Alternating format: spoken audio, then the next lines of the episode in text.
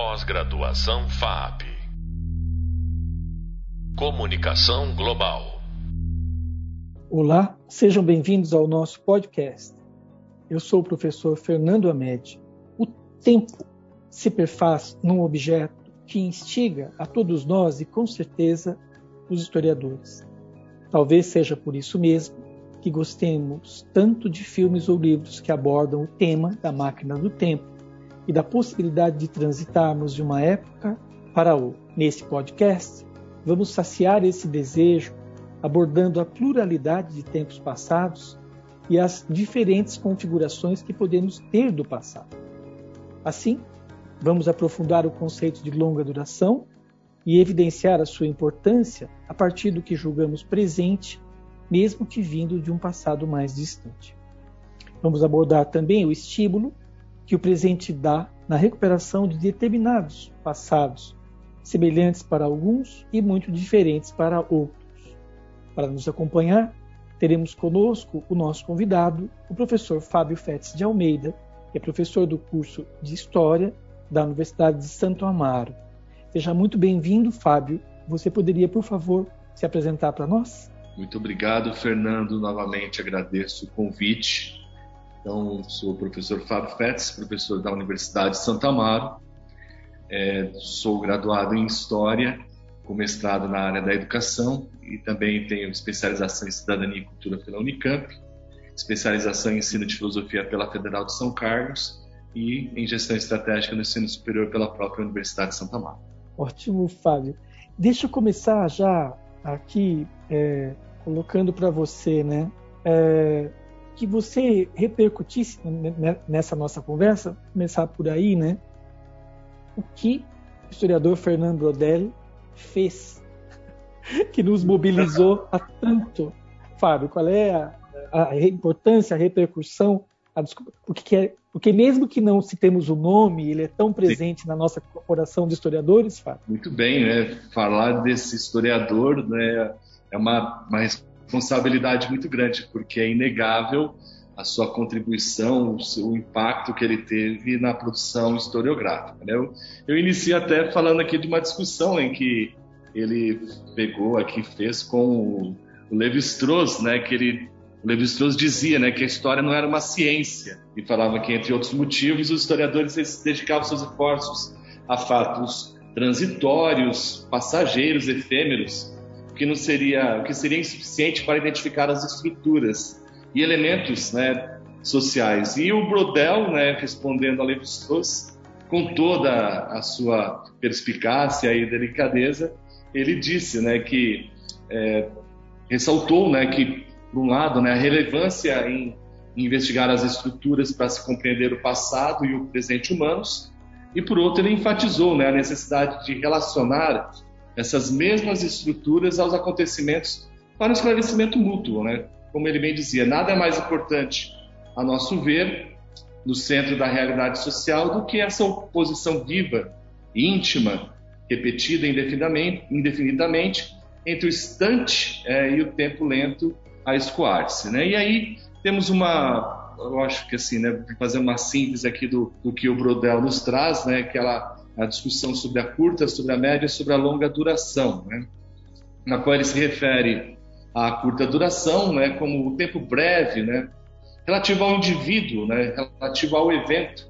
Né, então a, curta, a curta duração ela estaria ocupada né, com os acontecimentos que marcaram cronologicamente o percurso de uma sociedade, né? Como pensando aqui, né, o tempo do cronista, o tempo do jornalista, né? Um exemplo pensarmos aqui, né, eventos como a Revolução Francesa em 1789, ou mesmo a independência das 13 colônias, ou a Revolução Russa em 1917, são exemplos de curta duração. Agora, pensando aqui na média duração, né, ele diz respeito a uma conjuntura. Ele procura aqui é, analisar pensando em décadas, né, pensando ali no período mais amplo, né, na qual ele destaca aqui, por exemplo, pensando na nova história econômica né, e social, que ele põe em primeiro plano a sua pesquisa, é, no caso aqui pensando no, nos trabalhos de Brodel, né, ele analisou a oscilação, por exemplo, cíclica é, e assenta sobre a sua duração, prende-se a sua miragem, né, procura fazer uma análise ali sobre os preços, né, sobre o ciclo dos preços. Né. Então, o Brodel, né, ele, ele procurou situar né, os trabalhos né, da média duração como contrapontos, né, contrapontos ao seu próprio tempo, né, a, e um, um, contraponto à história factual, né, que é de curta ou curtíssima duração. Né. Então, o tempo, né, pensando nesse quesito, né, ele se amplia. E, por fim, né, pensando aqui na longa duração, né, a longa duração ela só é compatível quando se observa né, algo, ah, pensando aqui em séculos, né, pensando de uma forma mais ampla, de uma forma estrutural. Né, e para o historiador, né, é, pensando aqui em uma estrutura, é, ela é uma, é uma articulação, ela, ela arquiteta, né, ela dá ali corpo, né, e ela se faz presente. Né, em, em nossa sociedade, é, como por exemplo podemos citar, né, como foi levantado no, no nosso primeiro podcast, né, a gente pensa ali a, na, no preconceito, o preconceito é, tem raízes né, na, na, questão que envolve a escravidão no nosso país, que já chegou ao fim do ponto de vista formal no século XIX, se faz presente ainda é, de, de novas formas na atualidade, mas que essa visão que existia sobre o negro sobre o cativo ainda se faz presente ainda hoje. Né? Então, é algo que é, a mudança né, ela é quase imperceptível né? ela, para o indivíduo comum. Né? É algo que se, a gente observa no, no, no longo prazo. Né? Então, é uma, é uma nova forma né, de nós pensarmos nessa relação aqui do, com o tempo, né? pensar ali o, com esse essa estrutura que se mantém, né, que cuja mudança ela se, se faz assim de maneira muito mais complexa. É, pensando aqui, por exemplo, né, na história, né, o, a gente olha para os tempos, né, a gente vê lá, ah, muito bem, a Idade Média acabou no século XV, mas não, né, o modelo, aquela estrutura, aquela forma de pensar, ela permaneceu durante a modernidade e chegou ao, ao período contemporâneo, né, como podemos aqui citar ali mesmo na Rússia, né? que ainda se manteve ali uma estrutura que quase medieval, mesmo no século XX, ou seja, é algo que ultrapassa o tempo, né? Algo que nos faz aqui fugir daquela estrutura fechada. Não, é algo que é difícil de se perceber, né? O, o profissional da área ele é muito mais preparado para fazer essa análise, e aquele que não é, nós temos que dar instrumentos para que consiga identificar esses processos de maneira mais clara, né? entender ali as suas é, singularidades, as suas peculiaridades, a sua sutileza. Sim, é muito interessante. O, o, o Fernando Brodel, ele fez parte daquele grupo seleto que veio para a Universidade de São Paulo em 1934, quando da fundação né, da Faculdade de Filosofia, Letras e Ciências Humanas, né? Sim, exato. E, exatamente.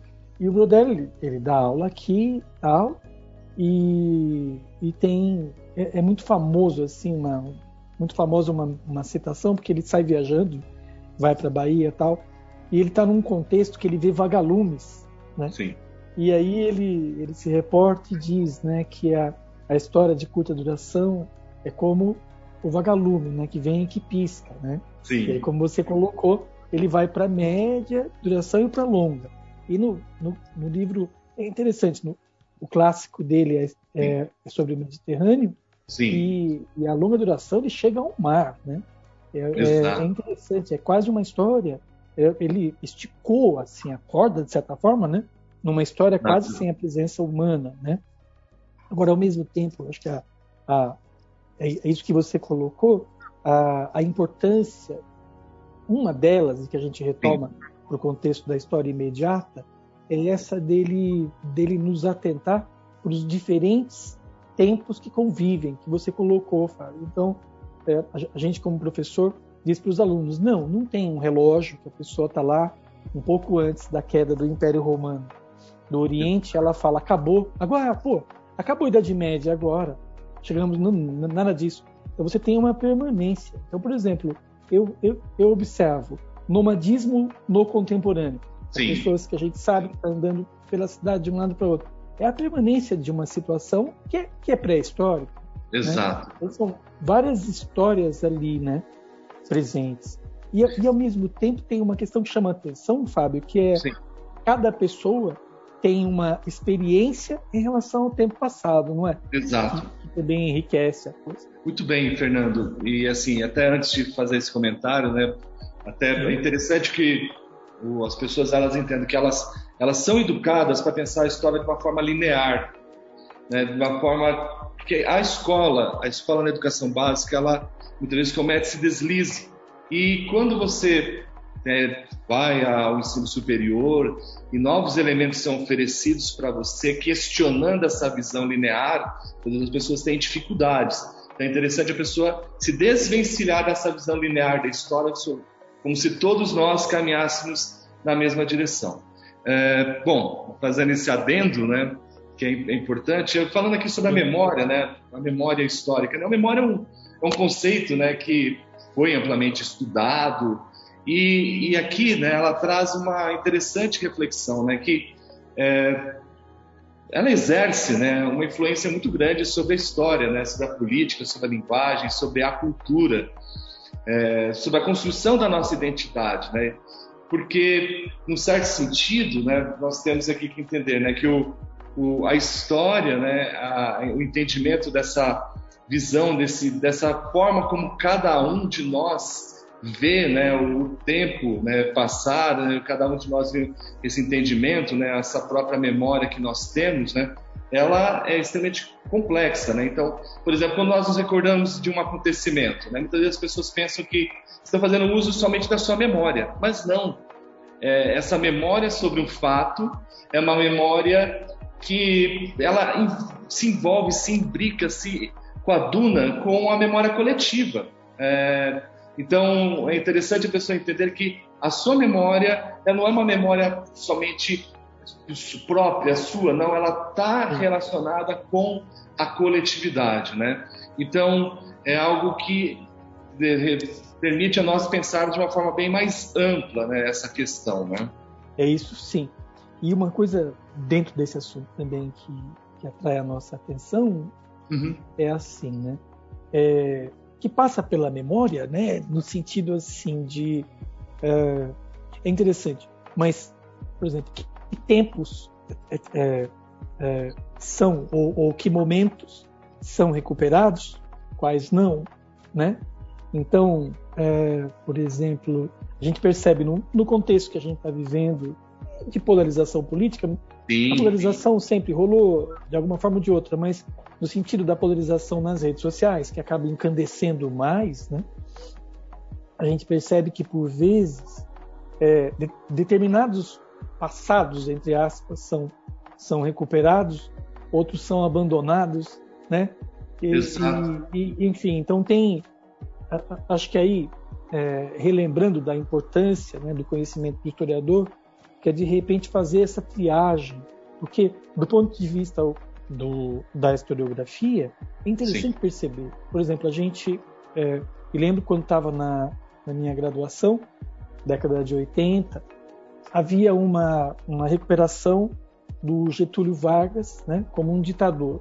Né? Então, é, todo o departamento de imprensa e propaganda, o DIP, né, e as coisas todas, e o golpe do Estado Novo tal.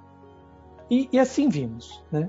É, quando da eleição do, do presidente Lula, né, Luiz Inácio Lula da Silva, começa uma mudança, né, e de certa forma reabilita-se alguns aspectos do Getúlio Vargas, né, como alguém que tinha uma conexão com as massas e tinha uma preocupação trabalhista tal. Eu, eu não estou aqui para discutir política, se é bacana ou não. Né? Mas é, são elementos, são elementos. São, é, você fala, ó, foi mudando, né, Fábio? Foi mudando a, a recuperação Exato dos tais tempos aí, né? Exato, são elementos que se fazem presentes em nossa sociedade e que nos ajudam a pensar nessa temática, né? Como que é, o contexto, né, ele influencia no, na forma como o historiador, né, os temas que o historiador vai formular, ou seja, nós fazemos uma, uma pergunta né, sobre o passado, mas é, ancorada em nosso presente, né?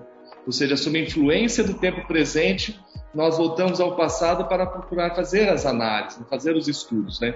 Então, é óbvio, né, que, que pensar em dos, governos, né, na maneira como a história é tratada, né, constantemente observamos isso, né?